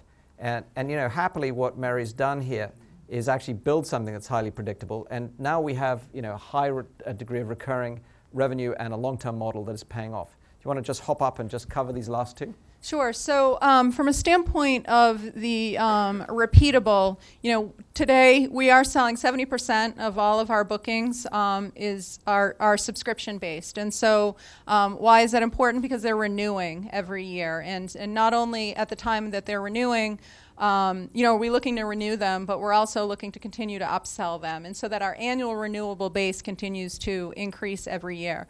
30% um, of our business today is coming from consulting services. That will continue to decline naturally. We'll always be providing those key differentiating services around Drupal, but that will continue to decline naturally as that annual renewable base continues to increase. Um, and today, our renewal rate is um, 85% for non-project related work. A lot of websites are, are built today, and they um, and maybe just for a project. A good example is we built um, Drupal was used to build um, the uh, merger site for uh, Continental and United, and um, and obviously that was up for you know a period of a year. We we have those types of things, so our renewal rate is going to be less um, than a traditional SaaS model in that way. Um, but we are certainly shooting for um, you know 90% renewal rates for non-project related work over time. You know our annual sus- subscriptions being about 20% of our model, so we continue to increase that um, those renewable subscriptions, and we continued also you know, from an upsell capability, also to continue to build value into the products to increase that stickiness factor, so that you know it's it's much harder for customers to to um, to walk away and not want to continue to renew that subscription. So from a long-term model, this is what we guide um, the team on. Like I said, we'll always do some percentage of, um, of consulting services, and I think from a long-term perspective, it's probably be right around 20 percent. And then, um, you know, what are some of some of the levers that we look at for um, for continued growth? I mean, obviously, new um, new geographies. Drupal is used all over the world. Um, today, we primarily sell in North America. Um, our offices are in are in Burlington, in um, London. We have an office in Australia as well. but continue con- selling in all geographies around the world. Uh, new partners. We're continually looking to find more strategic partners. so so that they can lower that um, help with on the sales and marketing side and lower that cost of our customer acquisition. Uh, new verticals. I mean, today we're very successful. You know, government, media, publishing, and entertainment. Um, you know, high tech. Um, but there's emerging verticals that we're seeing, such as um, pharma, healthcare, financial services. So there's uh, amazing amount of growth that we think in, in new verticals. And then, uh, and then from a potential um, M&A, as I talked about, we're always looking for sort of tuck-in technologies to increase the stickiness factor of our subscriptions. And we do that by delivering more and more value um, to the customer. And then with our existing customers, you know, this whole concept again about the land and expand and why it's so critical is number one, you know, it's much more expensive to acquire a new customer than it is to um, to sell back into your install base. But we continue continue to sell um, into into the install base in a way not only with new products and services to those to the customers within um, to the to the departments within a particular customer that's using Drupal today, but that viral concept. I mean, we get those, some of those departments, um, you know, really happy, and they are recommending us throughout the through the throughout the enterprise people are adding new sites all the time. So, you know, we have a, people sign up for subscription and then they add on to the extent that they're adding uh, new sites and new capabilities. And then new products, continuing to introduce new products again to improve that, um, increase that lifetime value of the customer and increase that stickiness factor, which ultimately plays out in the renewal rates. Thank you, Mary. So, that's a real world example of somebody dealing with a real set of, of numbers to work through to ultimately getting to a profitable business model and also making sure that it's got uh, disruption for continued growth. But the next question that everybody asks is how does it become valuable? Uh, and it's always the one that seems to be at the heart of entrepreneurs' minds. So this is a new section that came out of feedback from last year's uh, stuff. And um, what I'm going to try to cover for you here is how do you extract the value out of your company? How do you get it to be highly valued uh, at the end? So, um, show of hands for those who's interested in building a, a highly valuable company. Yes, okay. So I think that's the one thing we're almost all uh, focused on. So in the software as a service model, which is the, the most disruptive model to come along in my world, in the software world, it turns out that there are some tremendous um, high values being placed on companies today. And the question is why and what influences them. So even the median here for public companies right now, this is as at uh, uh, November, uh, then the data from Goldman Sachs, thanks to them, would show you that you're getting about 5x or more than 5x revenue. So that's a pretty high multiple. Um, and, and why are we getting that? Well, the first thing that you'll see, and so, especially for companies that are above that multiple, is it's through revenue growth. So companies that are achieving you know, 30 plus percent revenue growth are getting tremendously high multiples. And obviously, one of the reasons that is, is that if you look at where you're going to invest your money on the stock market today, um, it's tough to find anything that's yielding anything like 30% returns. And needless to say, uh, compared to putting it in the bank, that would be a stellar outcome. So when people can see these kinds of, of growth companies that have the potential to get leverage in their model and ultimately translate to profit, they're going to pay up for them. And that's, and that's what you're seeing more and more. But if we deconstruct this a bit more, and I'm not going to go through all of this tonight, but it will be up on the website. I'm going to put this entire uh, pack up that I got from Goldman to share with you um, you'll find out that there are two key pieces to it. Um, first of all, the unit economics, in other words, the value ascribed to existing customers, um, and then the, the uh, unit growth, the value ascribed to new customers, and, and how you acquire them. And if we double click on that, it turns out the range of multiples is hugely influenced by two things we've talked a little bit about tonight retention and upsell. Uh, Things that we've covered already are things like how do you get the levers and multipliers out of sales and marketing to get more efficiency out of it. That's extremely important. That drives your growth. That's some of the things we've talked about today. Things we haven't talked about today, but we've talked about in other sessions is how big is your total addressable market? You know, what's that big potential market you're going after? If it's not big, that's always an issue. And then obviously, uh, right at the bottom line, you know, what is the profitability of your business? But these two things, it turns out, are extremely important to focus on, the retention and upsell um, beyond just customer acquisition. And so let's talk a little bit about how important they are. Well, it turns out uh, for Demandware, who is at the top of the list, list list with 97% retention, it's one of the key reasons that they are so highly valued because people find their solution incredibly sticky. For those of you who don't remember what they do, they're an e-commerce platform available as a service on the web. So when companies like Hugo Boss or Hamleys in, in the UK, or uh, you know, if you're a fashion guru, uh, Barney's of New York, build their websites on this and they create the integrations with all their back-end catalogs of, of uh, merchandise, it becomes very sticky. And if it's successful for them, they're not going to take it out. They'll live with it for many, many years. And that's what's creating this high retention rate, which of course creates huge predictability uh, in your business if you know that your customers to average live with you for several years. And it, of course, makes it very easy for you then to do the upsell of new products and services if you're successful in creating innovation. So it then turns out that if you look at upsell on these models, you have an unbelievable leverage. For a 2% uptick, an incremental upsell in value, you will get a 14x leverage on the valuation in your company. And why is that? Well, it's probably pretty obvious when I state it, but if you already have the customer, and you can just sell to them effectively so uh, cheaply, you're really dropping almost all of that sale right to the bottom line. And if you can do that on an already high growth company, you're effectively compounding the value of it, which is why people place such huge premium uh, on companies that have multiple products and services they can upsell. That whole Russian doll packaging that I talked to you about, this is the result of it. It's, it causes massive leverage in your valuations. So I'm not just telling you this because it's a good idea to go to market. I'm telling you it because it'll pay off in your valuation.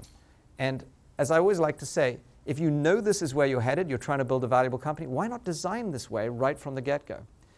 So, my revised startup model for you to think about is actually not just lifetime value, but it's the entire life cycle value. And it's not just cost of acquiring customers, it's cost of acquiring and re engaging them. So this is uh, up there on the website if you want to get more detail about it. But the net of it is you want to think about the entire life cycle in which you engage with a customer and how long that can be. That's about your attention. And what are the things that you can do to um, obviously take cost out of during that period, uh, re engaging those customers and upselling them new products. And the more effectively you can do that, the higher value your company is going to be. And so the life cycle value and the cost of, of acquiring and re-engaging and retaining your customers is really the two uh, key metrics, uh, really the two key metrics to spend time on. And again, for those of you who um, have been here before, what we're really talking about here is, is the same as the gain pain. Uh, it's, you know, what's the gain you can give customers over a period of time and what's the pain you can take out of selling it to them in a low cost way. So in order to make that work, there are a couple of things you've got to think about, and I've highlighted them already during this evening, but You've got to spend time thinking about how supportable is your product. Is it very expensive to support? Because if it is, that's going to add to your CAC. Um, is it difficult to service, and do you need a lot of professional services to handhold uh, in the ongoing life cycle of the customer? And that will take the obviously the, the costs up. Put it all in, in uh, one chart for you so you can see it. They're really two views of the same principle. You've got the monetization view for us on lifetime uh, LCV and CARC, but for the customer, their view is what's the gain they're getting and what's the pain that you're causing them in terms of actually adopting this. So that whole concept, for those of you who are here for value proposition, fits exactly with this same model. And it's all about gaining multiplication of the upside and taking cost leverage out of the cost on the downside. So why I say this is so important as a startup is obvious. As I said, if you know where you're headed, why not start as you plan to finish? Now, when people ask, well, what does that practically mean? I've struggled to always get this in um, a form that is just a diagram without using examples. But the diagram I've come up with that people seem to like is a simple one. It's thinking about this product life cycle. I start with a simple cycle. See products, try them, buy them, fly them, and then they ultimately die if they're not successful. So what this typically looks like is a very short cycle if you, for example, download one of those apps that we say doesn't work it's just gone. And that could be minutes long, literally. Uh, so that's obviously not the experience you want. And if you did have that, well, all the development cost is, you know, immediately just on the wrong side of the balance sheet, and you've got no life cycle value coming out. So, you know, it's, it's how companies lose money and go out of business fast. But what if you could extend this? So what I encourage you to do is spend time thinking about how do you get them up the C try buy ramp really quickly, as quickly as you possibly can. And then once they're up it, how do you re-engage them and get them into an extended life cycle to repurchase stuff from you? And that's where all of this evening's tools come into play. In the software world, what these are is things like how do you use the web to get people to find you with things like search and keywords, SEO and, and SEM? How do you use things like open source so people can try you for free and actually go and scratch their own itch and extend you and do whatever they need with it?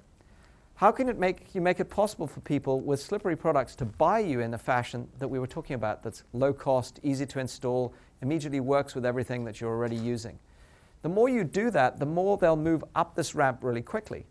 And then once they're actually using you, why sell them everything up front? Why not let them buy on demand? That's what software as a service is all about. They buy you as they use you. That's why these business models become so disruptive, because people are paying for value as they get the value. And that's what software um, as a service has done to effectively take out all the cost associated with what used to be that on-premise install and so forth. And as I told you in this uh, session this evening, there are many ways to do this, but think about that Russian doll packaging concept as a way in which you can break up the value. So again, customers consume what they want when they want.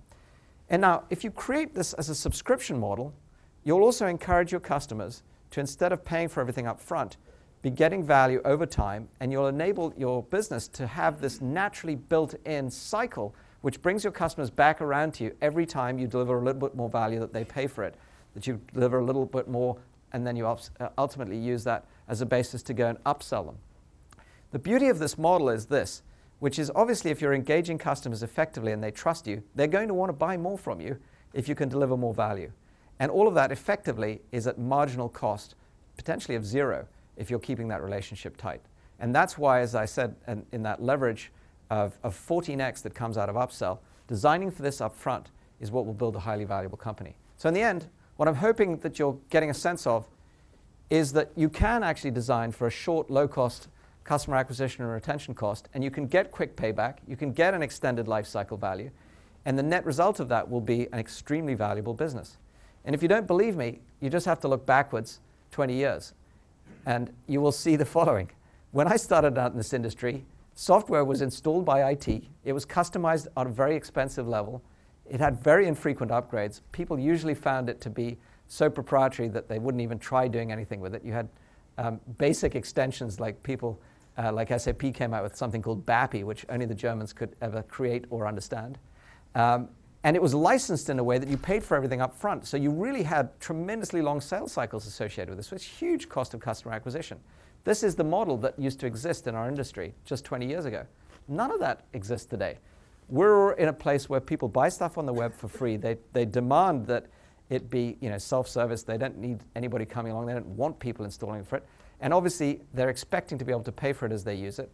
And when they do, they'll take a subscription, which usually in, in uh, today's world is, as we said, creating a very predictable business model and very highly valuable one too. So this is an example of exactly what's happened in the software industry in terms of a fundamentally disruptive and much more valuable business model. So even though none of you here are probably going to want to go backwards 20 years, go forwards 20 years and think about your next opportunity to come up with a set of highly disruptive and highly valuable business models in this way. And I guarantee it will help you build tremendous value. So with that, I'm going to take a pause, and um, we're coming near to the end of our time, but I'm lucky enough to have, have finally been joined by my last guest, uh, Chuck. Uh, so Chuck Kane, if you'd like to come up and introduce yourself. Chuck is the president of One Laptop Per Child, uh, but he's also um, a board member at Demandware. And since we couldn't have uh, Demandware CFO join us this evening uh, due to um, unforeseen circumstances, he and I are going to double team to put all this together and just talk you through what we think is uh, innovative about Demandware. So you ready, Chuck? I'm ready. Very good. I'm ready. So first of all, uh, Demandware is a public company. So Chuck, I'm going to leave you the fun part. What the heck does this forward-looking statement mean, and why do we care about it anyway? Just, Just go to the next slide. you have to do this whenever you're a public company because you get in trouble if you don't. Lawyers are all everywhere. Very good. I'm not going to say any more than that. You take full That's liability. It. No. That's it. Yeah. Uh, so Demandware is at the confluence of three significant markets. It's in the retail market, it's also, which is a, a $12 trillion market. It's also in the e-commerce marketplace and it's in the global SaaS market for uh, each of which is very big. So it fills one of the categories we were talking about for a valuable company. It has a huge total available market. So that's important. Let's talk about this for a second. Um, Chuck, I mean, we, we both know this, but why is it that everybody's now challenged to sell and buy stuff or, you know, in so many different channels online? Is it, is it um, uh, all coming through the PC still? No, not at all. So- maybe not at this school, anyways. Maybe other schools, but not not this school. So how many people here, for example, have bought stuff on uh, their iPhone or, you know, or a tablet or somewhere else other than the web recently? Good numbers. Okay, so that's the problem that, that we're actually solving. It turns out that there's this multi-channel experience that people want to buy stuff uh, on everything from you know, their mobile phone to even point of sale. And, and uh, when they do that, they want one integrated experience. And in the future, we think there'll be things like, for example, TV uh, and mobile point of sale, even that, uh, in fact, it's not even the future, the mobile point of sale is here, uh, that people want to buy through. And so you could keep trying to innovate and build all of these different pieces, but that would be a very expensive R&D experience, as we've talked about, and especially for the customer, it would be very expensive for them to, uh, as a retailer or a brand, to continue to deliver a great online experience if they had to keep building all of these things. So what was our solution, Chuck?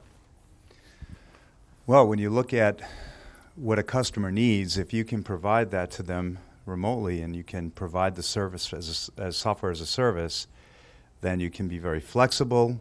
Um, it's very inexpensive on a relative basis to establishing uh, your own infrastructure, and it, it can be much more effective because of its flexibility and dyna- dynamic. So, what Demandware is doing is they're taking that what was that model that Michael talked about earlier, where a company has to build everything inside, take it outside, offer the service, allow the customer, however, to get in and be can manipulate in ways that they can be, creative with the offering, so that it's not something that's take it or leave it. This is the one flavor. And as a result of that, they get a tremendous amount of value for that um, with their with their uh, with their offering on the web. So it becomes effectively the best of both worlds. It's like outsourcing that entire cost center, but you effectively get the ability to customize it and leverage it in the way you want. So that is what is at the core of their value proposition. Um, I think we, the question we, we asked ourselves early on in the business is what would be our multipliers and levers in this business? So uh, let's just cover these so you can get a sense of this. At the core of this is this, um, what can be described as a, the, the infrastructure that is highly reliable. By the way, this is more reliable than Amazon, just to be clear. Mm-hmm. We've had less outage than Amazon has, and right now we handle you know, hundreds of millions of customers and billions of dollars worth of commerce. So this was at the core of this. But we now consider this table stakes. We not even talk about this. It's like, okay, well, you've got to do that.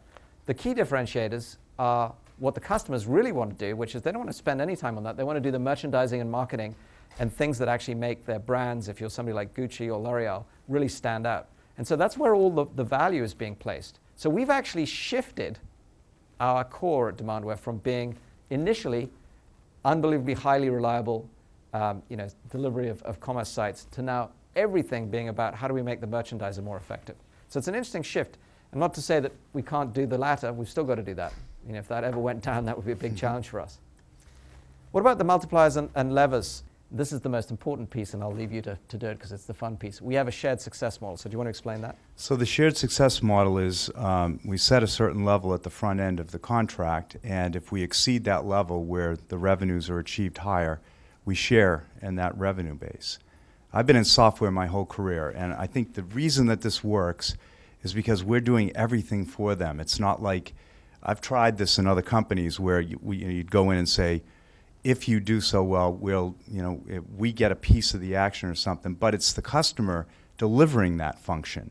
In this case, it's us delivering the function. So they're much more readily agreeing to this arrangement.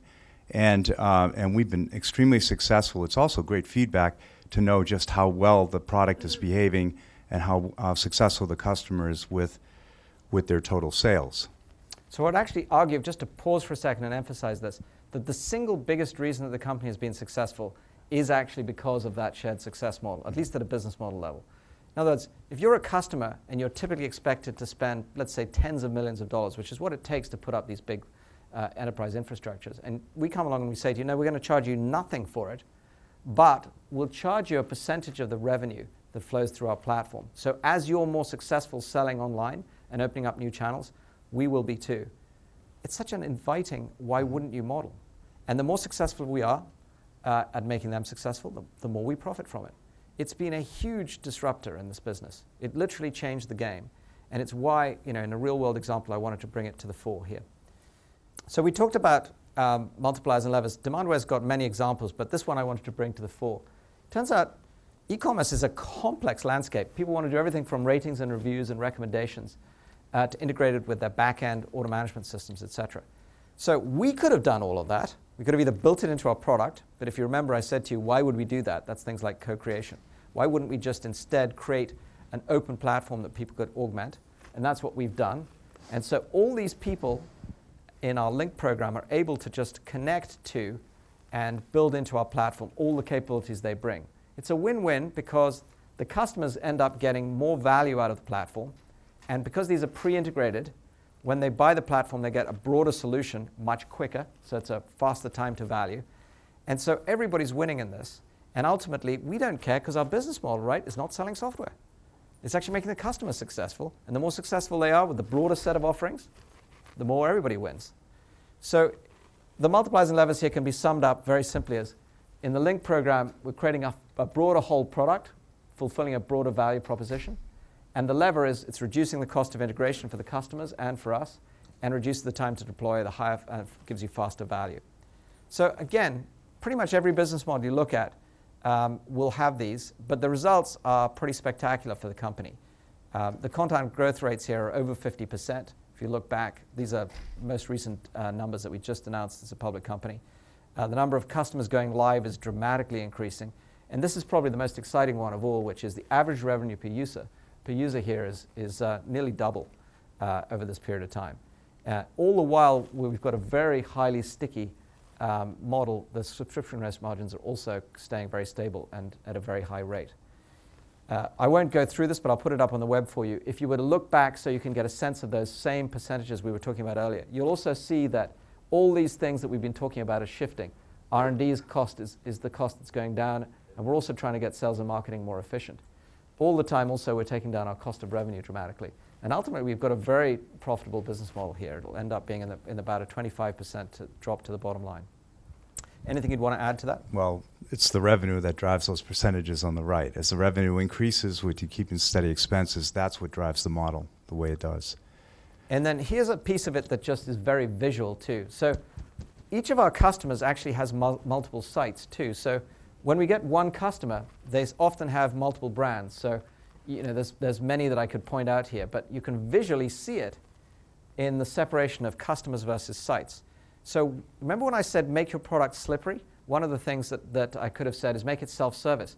We get our customers up and running to a point where they can build their own sites, deliver their own um, implementations of the product at their own pace. And so you'll get companies like Crocs, for example, that went live in literally a dozen countries on their own without us even touching uh, the software or, or, helping them. And so the number of websites has gone up you know, exponentially. And each of those websites is generating more revenue, and of course, we're taking a percentage share of it. That's leverage in your business model. So those are the kinds of things that hopefully you're seeing by example that, that you want to try to reach for. So uh, let me summarize here. Hopefully, what you've taken away from tonight is that you can have a very disruptive business model. It can be as disruptive as your technology, if not more so. You can do it in three simple steps.